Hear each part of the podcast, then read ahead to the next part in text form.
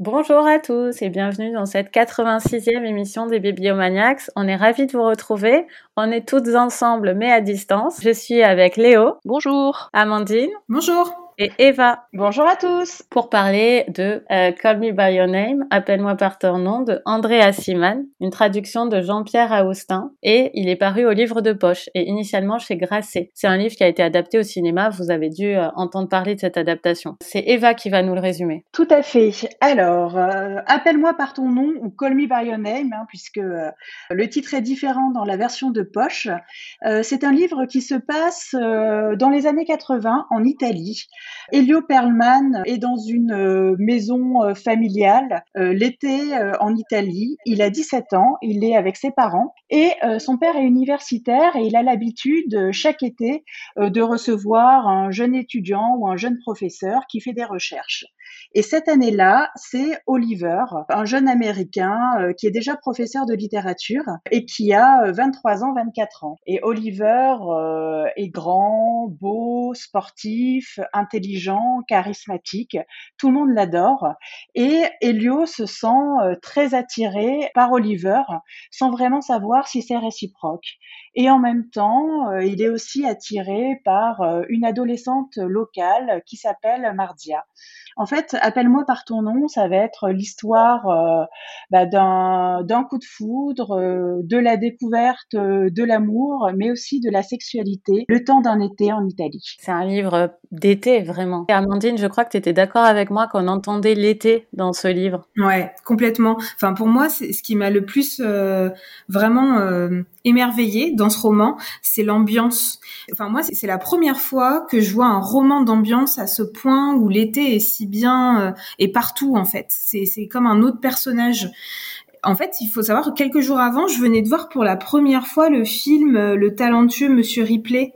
Vous avez certainement dû voir. Et du coup, je me projetais énormément en même temps dans les scènes du film, dans les décors, parce que c'est aussi un film vraiment d'ambiance estivale, côte italienne. Donc, ça m'a beaucoup, encore plus aidée, on va dire, à visualiser tous les paysages de la côte, les lieux où il peut aller se promener. Et finalement, c'est d'abord ce que j'en ai retenu avant d'autres choses. Il y a des choses, finalement, je m'y suis moins intéressée, comme l'histoire avec Marzia. Et évidemment, je me suis beaucoup plus intéressée au jeu de séduction, d'attirance entre les deux jeunes hommes. Et ce qui m'a aussi étonnée finalement, c'est que il n'y a pas énormément d'action, de rebondissement en termes de vraiment d'action, pas en termes de sentiments, mais en termes d'action. Et malgré tout, il n'y a rien, absolument rien d'ennuyant dans ce livre. C'est brillant en fait la manière dont il y a ces jeux d'attraction et de séduction qui sont mis en scène, dont la manière dont le désir est mis en scène, c'est assez bien rythmé parce qu'il y a aussi régulièrement des dialogues et c'est équilibré avec la pensée, enfin de l'introspection en fait, parce qu'on est beaucoup dans la tête d'Elio, ses doutes et son désir et son... Au début, peut-être difficulté, ses difficultés à comprendre son désir, c'est vraiment disséqué. Enfin, il y a quelque chose qui est vraiment dans le détail, dans beaucoup de finesse. Donc moi, j'ai été surprise par tout ça, et je trouve que du coup, c'est merveilleux d'en parler juste avant la période de juillet-août, parce que c'est exactement le genre de roman que j'aurais aimé lire pendant des vacances estivales. Et je recommande d'abord pour ce genre de vacances. Ouais. Ça marche aussi quand il y a la neige. Moi, je l'ai lu en plein hiver. Mmh. Et il neigeait. Et j'ai trouvé ça merveilleux. J'avais l'impression vraiment de plonger dans l'été. C'est vraiment une écriture immersive absolument. C'est comme un casque de réalité virtuelle. On est complètement plongé avec eux dans l'été. Moi, je suis d'accord avec toi, Amandine. Moi, je l'ai lu juste avant que le film sorte parce que je savais que l'histoire m'intéresserait. Je ne savais pas avant que le film soit prêt de sortir. Je ne connaissais pas ce livre et je l'ai lu vraiment pour être sûre d'avoir voir le livre avant d'aller voir le film. J'ai adoré ce bouquin. La seule réserve que j'ai eue, c'est, je ne sais pas pourquoi, hein, c'est peut-être aussi ma propre culture qui limite ça, mais j'ai trouvé que quand il parlait de religion, parfois, dans le livre, j'ai pas compris le rapport, en fait. Je sais pas si vous avez... Je m'en souviens même pas, moi, tu vois, de ces passages. Alors si, moi je suis d'accord avec toi, Coralie. Ouais. Moi aussi. Il y a des références à la religion juive hein, que j'ai trouvées totalement hors de propos et qui n'avaient vraiment rien à voir, à mon sens, avec le reste du livre, quoi. Ça tombait un peu comme un cheveu sur la soupe. Bah c'est ouais voilà bon bah c'est bien vous voyez on enregistre ensemble, on peut se rassurer les unes des autres. Alors moi j'ai quand même mis ça sur le compte du fait que justement je ne connaissais pas bien ce sujet, que peut-être c'était pas si comme un cheveu sur la soupe que ça pour l'auteur. Peut-être que lui il a tout à fait il voit le lien. En tout cas il a pas su transmettre ce lien pour moi. Moi en tant que lectrice j'ai pas du tout compris pourquoi tout d'un coup il se mettait à parler de ça. Est-ce que c'est pas quelque chose un peu américain de vouloir à tout prix parler de la religion juive ou d'y faire référence quand non? On voit ça souvent dans des séries ou dans des livres où l'auteur aime bien parler de ça, faire une blague à ce propos. Ouais, mais c'est plutôt le traitement en fait ici, parce que à la rigueur que ils voient le lien entre deux, parce qu'ils sont tous les deux juifs, qu'ils fassent des comparaisons, parce que Oliver, pour lui, ça fait vraiment partie de son identité. Il a une énorme étoile de David qui montre à tout le monde et ça lui pose aucun problème. Alors qu'Elio est beaucoup plus timide par rapport à sa religion. Pourquoi pas? Enfin, un sujet qui est intéressant à traiter et puis ça crée un lien aussi entre les deux garçons parce qu'il me semble que il dit que Oliver de tous les étudiants que son père a reçus, je crois que c'est le seul qui est aussi juif comme la famille. Mais moi j'ai trouvé qu'en fait les réflexions surtout quand ça parle de sexualité, enfin ça a un peu rien à voir avec la choucroute, c'était plaqué en plein milieu du récit et pour moi c'était des espèces d'envolées lyriques un peu grandiloquentes mais qui tombaient, je suis d'accord avec toi Coralie, comme un cheveu sur la soupe et moi ça fait partie des bémols effectivement que j'ai sur ce livre. Ouais. Alors justement, pour pas rester sur un bémol parce que ce serait vraiment pas mon avis sur le livre, peut-être expliquer que effectivement ce que tu dis, c'est qu'il y a des envolées sur ce sujet, mais en fait, peut-être qu'il a traité ce sujet comme il a traité tout le reste. Et pour tout le reste, ça marche pour moi.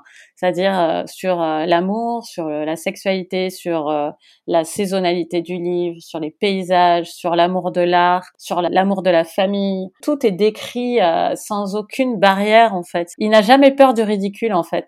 Et ça, c'est une qualité quand on sait écrire comme lui. C'est qu'il décrit vraiment tous les sentiments, même les plus parfaits en fait, les plus positivement parfaits et les plus parfaitement positifs. Il ne se met pas de limite et moi c'est ça qui m'a plu dans ce livre. J'ai trouvé que c'était vraiment envolé, c'était un livre d'une puissance folle à ce niveau-là, parce que ça, pour une histoire de passion et d'éveil à l'amour, à la sexualité, je trouve que c'est ça le ton qu'il faut, parce que c'est de ça qu'on parle en fait. Quand on vit quelque chose comme ça, on est dans les excès, dans l'absolu. Et je trouve que dans son écriture, on retrouve ça. L'absolu, et c'est ça qu'on cherche. Il me semble que j'ai trouvé exactement ce que j'espérais pour une telle histoire, et pour moi c'est tout de même une réussite totale. C'est pour ça que j'en venais à me demander si c'était pas moi qui ratais quelque chose avec cette histoire de religion, parce que par ailleurs pour moi le livre c'est un joyau, enfin je pourrais le lire et le relire, il y a pas de problème quoi. J'ai adoré ce bouquin et je note aussi que le film est excellent et que c'est quasiment une adaptation idéale parce que les deux se répondent en fait. On peut tout à fait relire le livre en ayant vu le film et on voit les personnages du film et c'est tout, les deux se complètent. Et voilà, je veux juste citer une critique que j'ai vue sur internet, sur Goodreads, sur le livre, qui est juste « Oh my goodness ». Et la personne a mis 5 étoiles. Et quand j'ai vu ça avant d'enregistrer, ça m'a fait rire parce que je me suis dit « Bon, ouais, je suis d'accord en fait. » Pour résumer, c'est ça, c'est « Oh my goodness ». Pour moi, ce livre, voilà. Mais heureusement que t'as pas juste dit ça, Coralie, parce que l'émission aurait duré 3 secondes, quoi. C'est aussi pour ça qu'on est là. Eva, alors, et toi, est-ce que t'as quand même des points positifs ? Alors, moi, je suis un peu plus mitigé que vous. Enfin, je connais pas l'avis de Léo encore sur le livre, mais je savais que Amandine et toi, vous étiez très enthousiastes. Alors moi, il faut savoir que j'avais vu le film en fait avant d'avoir lu le livre, et j'ai beaucoup aimé le film. J'ai trouvé que c'est James Ivory qui a fait le scénario. J'ai trouvé vraiment que il s'en était sorti haut la main, et j'avais vraiment beaucoup aimé le film avec les paysages, la lumière, les acteurs aussi. Le casting est absolument fabuleux. Cette langueur estivale, ce travail sur le corps, sur l'érotisme, etc. Enfin, j'avais trouvé vraiment que le film était très très beau. Et donc, j'ai lu le livre ensuite pour l'émission. Et moi, souvent, je pars du principe que le livre va être meilleur que le film. Donc, comme j'avais beaucoup aimé le film, je pensais que j'allais adorer le livre. Et en fait, je suis partagée. J'ai un rapport un peu ambivalent avec ce livre parce que à la fois... j'ai été agacée par pas mal de choses, et à la fois je peux pas dire je n'ai pas aimé le livre parce que il y a quelque chose qui finalement est très très attachant et très touchant en même temps. J'ai retrouvé en fait cette langueur estivale que j'avais beaucoup aimée dans le film, mais je dois dire que moi, le côté un peu atermoiement, est-ce qu'il m'aime, est-ce qu'il m'aime pas, etc. Je sais pas. Est-ce que j'ai passé l'âge? Est-ce que je suis devenue? J'ai le cœur un peu sec. Je sais pas, mais j'ai pas été tant touchée que ça en fait par toutes les réflexions d'Elio. J'ai trouvé que ça manquait un petit peu d'action, ça manquait un petit peu de rythme. Il y a des envolées lyriques, des choses un petit peu grandiloquentes. On parlait tout à l'heure aussi des petits passages sur la religion. Clairement, j'ai pas compris. Des scènes un petit peu olé-olé, pareil, j'ai pas trop compris ce que ça venait faire dans l'histoire. Une petite scène, quand même. Non, mais d'accord. Mais je trouvais que parfois, je sais pas, il y avait... j'ai pas été convaincue en fait par... Il y a des scènes que j'ai trouvées assez érotiques, on va dire, et il y en a d'autres où j'ai un peu soupiré, quoi. J'ai un peu levé les yeux au ciel. Il y a un passage limite scato à Rome. Bon, pour moi, c'était assez dispensable, et je pense que j'ai été déçue parce que j'avais trouvé vraiment que le film était tellement beau que du coup, en fait, je suis un peu désolée de dire ça, mais j'ai trouvé que le livre en fait était en deçà, et que le réalisateur et le scénariste en fait avaient vraiment sublimé tout ce qu'il y avait de beau dans le livre, mais j'ai quand même trouvé qu'il y avait des longueurs, des lenteurs, et en même temps je peux pas dire que c'est un livre que j'ai pas aimé parce que, enfin voilà, je trouve qu'il a réussi à toucher quelque chose en moi malgré mon agacement. Je pense qu'il est dû aussi au côté adolescent en fait, d'Elio. Finalement, j'ai pris quand même beaucoup de plaisir à le lire. Donc c'est un peu bizarre, c'est assez rare d'avoir pour moi ce sentiment. Souvent, je suis un petit peu plus tranchée en fait dans mes avis, mais là c'est un mélange d'attendrissement et d'agacement pour ce livre. Moi, malgré le fait que j'ai adoré ce livre, c'est vrai que je ne conseillerais pas n'importe qui. Hein. Je conseillerais plutôt le film, parce que je trouve que les deux rendent l'histoire très bien. Je conseillerais plus largement le film que le livre, parce que le livre, il faut quand même, tu l'as très bien décrit, il faut quand même aimer vraiment la littérature. Hein. Il faut aimer, comme disait Amandine, il n'y a pas beaucoup d'action. Léo, je ne sais pas ce que tu en as pensé. Alors, moi, je suis totalement d'accord avec Eva, et ça me rassure un peu qu'elle ait parlé avant moi, parce que je n'ai pas vraiment compris en fait l'enthousiasme autour de ce roman, même si comme l'a dit Eva, finalement ça se lit plutôt bien, ça n'a pas été une lecture déplaisante. Il y a un côté effectivement très attachant, très touchant, l'histoire d'amour est plutôt jolie, elle est empreinte d'une grande sensualité, il y a des passages marquants dans le livre. Les scènes de sexe sont bien écrites, avec à mon avis juste ce qu'il faut d'érotisme et de délicatesse. C'est aussi plutôt bien vu sur le plan psychologique, mais malgré tout, j'ai pas totalement accroché, et comme Eva, il y a pas mal de choses qui m'ont agacée dans le roman. Moi, je pense que mon principal problème avec ce livre, c'est que les personnages ne m'ont pas intéressée, en particulier Elio, et encore une fois, je vais être sur la même longueur d'onde qu'Eva. Je pense que personnellement, j'avais pas forcément envie de lire les atermoiements et les fantasmes d'un gamin de 17 ans que par ailleurs j'ai trouvé un petit peu tête à claque. le personnage d'Elio ne m'a pas vraiment plu et ça m'a détaché en fait du livre à plusieurs reprises. Pour ce qui est du côté introspectif, c'est quelque chose qui m'attire en général en littérature, mais ici ça m'a surtout semblé très long et parfois assez ennuyeux. J'ai trouvé qu'André Aciman se regardait parfois écrire et finalement, j'ai pas été si sensible que ça à son style d'écriture. La première partie, je l'ai trouvée très très longue. J'ai failli abandonner, mais je me suis accrochée. Par la suite, j'ai trouvé un petit peu plus d'intérêt dans l'évolution de la relation entre Elio et Oliver. En revanche, j'ai trouvé que la partie qui se déroulait à Rome était absolument sans intérêt. Et pour être honnête, j'ai lu la fin du livre très très vite en lisant même en diagonale certaines pages. J'ai noté aussi que le roman me semblait parfois assez snob et assez prétentieux, avec un rapport à la culture très élitiste des personnages. Donc les références à la religion juive que j'ai déjà évoquées tout à l'heure, qui m'ont semblé hors de propos. Et puis en plus, contrairement à vous, j'ai pas été très sensible à l'ambiance estivale du livre. Alors c'est vrai que le cadre méditerranéen, c'est pas quelque chose qui m'attire beaucoup à la base, mais pour moi ici dans le livre, finalement c'était totalement anecdotique. C'est pas quelque chose qui a transcendé le roman comme ça a pu le faire pour vous. Voilà. Alors malgré tout, je n'ai pas vu le film, mais j'ai quand même envie de le voir. Je pense que j'apprécierais peut-être davantage l'adaptation.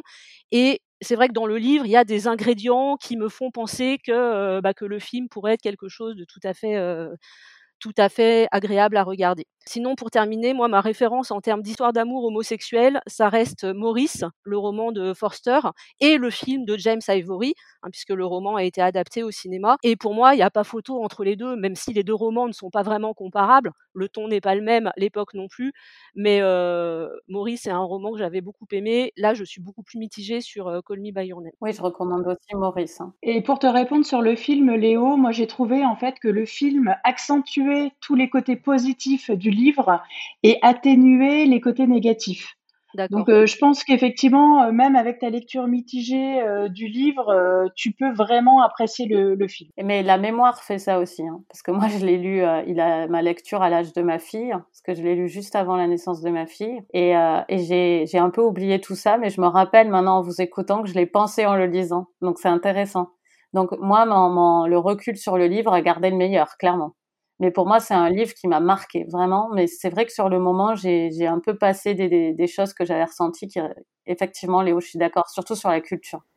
C'est vrai, moi l'aspect un peu tête à claque ou un peu agaçant d'Elio, j'ai pu le ressentir, mais en me disant, finalement, c'est fait exprès. Et ça m'a pas empêché d'apprécier tout ce que j'ai apprécié et d'en retenir des choses très positives, finalement. Je crois qu'on a fait le tour pour Call Me By Your Name, Appelle-moi par ton nom, vous êtes d'accord ? Oui.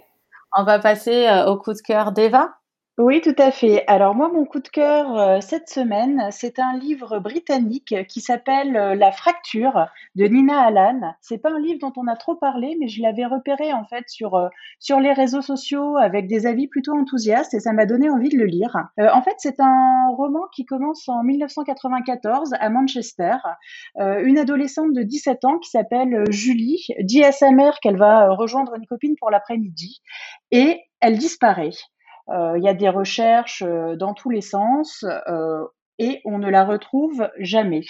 On finit par arrêter dans le secteur un violeur et un meurtrier en le soupçonnant en fait d'avoir aussi kidnappé et tué Julie, mais on n'a aucune preuve et cette personne nie. On arrête aussi un homme qui promenait son chien dans les environs où Julie a disparu et puis finalement il est innocenté. Les recherches s'orientent vers son ancienne prof homosexuelle qui est soupçonnée également et sa vie va être brisée en fait par le traitement médiatique de cette affaire, mais vraiment aucune piste, aucun indice, rien du tout pour retrouver Julie. Son père continue les recherches, ne perd jamais espoir, mais il finit par mourir en fait sans avoir revu sa fille. Et 20 ans plus tard, toujours à Manchester, la petite sœur de Julie qui avait 14 ans à l'époque, donc 20 ans plus tard, elle a à peu près 35 ans, elle reçoit un coup de fil vraiment venu de nulle part d'une personne qui dit être Julie et qui dit vouloir la revoir. Donc, elle a des doutes. Elle se dit, est-ce que c'est pas encore une blague, quelqu'un qui se fait passer pour ma sœur? Elle lui pose quelques questions dont elle est sûre que seule Julie a la réponse. Et effectivement, Julie a la réponse. Elle se souvient du prénom de la peluche de quand elle était petite.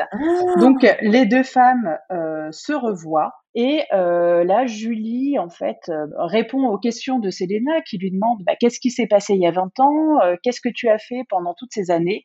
Et elle lui raconte une histoire qui est très, très bizarre. Et moi, vraiment, j'ai adoré ce roman. Il y a une ambiance qui est ultra mystérieuse. Le personnage de Selena, donc la petite sœur dont la vie a été complètement bouleversée par le drame et qui mène jusqu'à la réapparition de sa sœur, une vie qui est vraiment solitaire. Enfin, vraiment, moi, c'est un personnage qui m'a beaucoup plu parce que elle est tellement heureuse de revoir sa sœur et en même temps, elle sent bien qu'il y a quelque chose qui est bizarre. Elle se pose plein de questions. Et vraiment, moi, j'ai été transportée par ce récit. Et il faut dire quand même, c'est un récit vraiment étrange. Hein. Il brouille tous les repères. Je suis pas sûre d'ailleurs qu'il plaise à tout le monde parce qu'il faut vraiment adhérer à ce que propose l'autrice. Et en fait, il y a des interprétations, des conclusions, je pense, qui seront propres à chacun lecteur et qui peut vraiment différer en fait d'une lecture à une autre. Mais moi, j'ai adoré ce roman à l'ambiance vraiment étrange. En fait, ça navigue entre roman, thriller psychologique, mais également science-fiction. Et la composition en fait du roman est assez particulière parce que bon, c'est un roman, on va dire, assez classique, mais en même temps, il y a des extraits de journaux intimes, il y a des lettres, des articles de presse, des dissertations, et il y a vraiment un fond de suspense parce que le cœur du sujet, c'est quand même qu'est-ce qu'il est vraiment arrivé à Julie et qu'est-ce qui s'est passé pour elle pendant 20 ans. Donc moi, vraiment, c'est une lecture que j'ai trouvée originale, particulière, dérangeante, marquante. Ça a vraiment bousculé mon confort de lectrice. Et vraiment, pour moi, c'est une curiosité que je vous incite à découvrir. Ah ben, ça donne envie, hein, je trouve. Je l'ai justement acheté il y a quelques mois, donc je vais le remettre en haut de ma pile. Tu peux rappeler le titre et l'autrice ? Tout à fait. Alors, ça s'appelle « La fracture ». L'autrice, c'est Nina Allan, qui n'est pas hyper connue en France. C'est la femme de Christopher Priest, auteur britannique de science-fiction, qui a une certaine notoriété. Ouais, un auteur que j'adore, mais qui ne plaît pas à tout le monde. Donc, c'est vrai que Christopher Priest, c'est assez spécial aussi. Mais en revanche, c'était à lire. Moi, je conseille vraiment. Et c'est un livre qui a été publié dans une maison d'édition que je ne connais pas trop non plus, qui s'appelle Tristram. Et ça a été publié l'été dernier. Il fait 400 pages. Merci beaucoup, Eva, et merci les filles. Je ne vous ai pas demandé comment ça allait au début de l'émission. Chaudement. Non, ça va. Et ça fait vraiment plaisir de pouvoir réenregistrer en direct, tout ensemble. C'est vraiment agréable. Et d'avoir des interactions, on avait un peu perdu l'habitude avec le confinement, même si franchement je suis très contente qu'on ait pu continuer à publier une émission toutes les semaines, même en enregistrant de façon dégradée. Mais c'est vrai que qu'est-ce que ça fait plaisir de se retrouver toutes autour d'une table, même virtuelle, et de pouvoir vraiment échanger ensemble, interagir, confronter nos avis, ça fait un bien fou. On est pressés de se voir en vrai en tout cas. Bon, la semaine prochaine, on enregistrera encore comme ça, à distance. N'oubliez pas de nous envoyer vos cartes postales à l'adresse contact@bibliomaniacs.fr. L'idée, c'est de nous envoyer un petit coup de cœur enregistré sur votre téléphone et on le publiera en août sous forme d'une seule émission pour août avec les coups de cœur de nos auditeurs. Je crois que j'ai rien oublié. La semaine prochaine, on va parler de Vanda de Marion Brunet chez Albin Michel, un roman assez court que vous pouvez lire d'ores et déjà si vous voulez... réagir à ce qu'on dit tout en nous écoutant. À très bientôt, bonne lecture. Au revoir. Au revoir.